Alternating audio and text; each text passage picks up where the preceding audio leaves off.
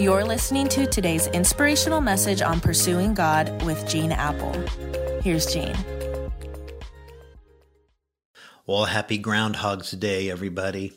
I don't know about you. I think it's going to be kind of a quiet celebration at our house.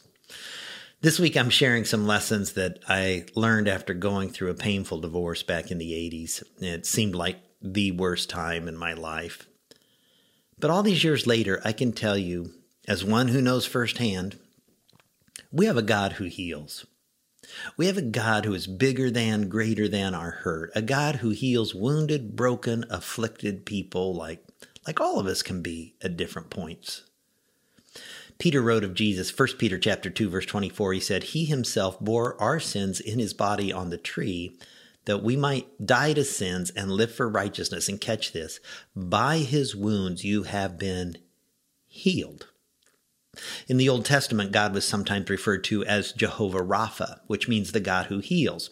And something Jehovah Rapha, the God who heals, helped me do that I don't think I could have ever done in my own strength, in my own power, was to disinfect the wound. When you've been hurt or wounded by someone, your natural tendency is to what? Hurt back. And we hold on to hurts. And when you hold on to hurts, they develop into the self destructive diseases of bitterness, resentment, and hatred. You say, Gene, uh, how do you disinfect the wound? How do you get rid of all that bitterness? I'll tell you how you practice forgiveness. Ephesians 4, beginning in verse 31 Get rid of all bitterness, rage, and anger, brawling and slander, along with every form of malice. Be kind and compassionate to one another forgiving each other, just as in Christ God forgave you. You forgive. When my first marriage fell apart, one of the issues I really had to struggle with was my own anger, my contempt and bitterness, even hatred that I held toward the other man. You see, he and I had been friends. He, he was a part of our church. We played tennis together every week. He claimed he was my brother in Christ. What kind of man moves in on another man's wife? Do you know what I really wanted to do to him? This is how dark I am. I envisioned taking a baseball bat and connecting it with his front teeth. And that was one of the kindest things I thought of. I'm afraid to tell you what else I envisioned for fear I'd get arrested for premeditated something or other. But then one morning in my quiet time, I was reading Proverbs 25, and I came to a verse that says, If your enemy is hungry, give him food to eat. If he's thirsty, Give him water to drink. And when I read that, I just felt the Holy Spirit convincing me to take some positive, loving action toward the person I considered my enemy.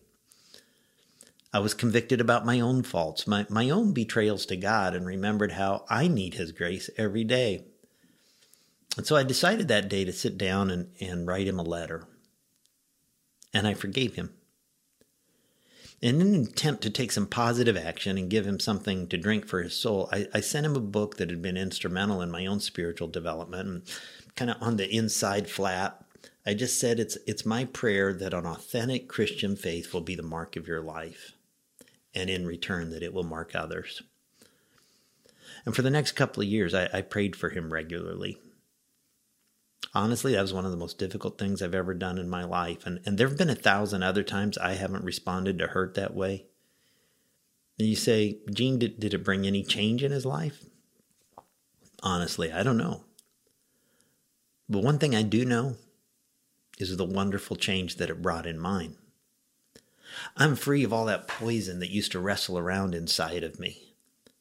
Take it from someone who knows firsthand. You hold on to hurt, it'll turn into hate. And it's so destructive to you and all your other relationships. But if you'll forgive, love your enemy eternally, internally, there will be peace, joy, and freedom as we allow God to disinfect the wound. God, that's my prayer today for brothers and sisters. Uh, who who are carrying toxicity inside their soul right now because they've been hurt so badly and I know it's awful and I feel for them. But I pray through the grace that they've received through Jesus that we didn't deserve that they'll let go and forgive even those who've hurt them so badly.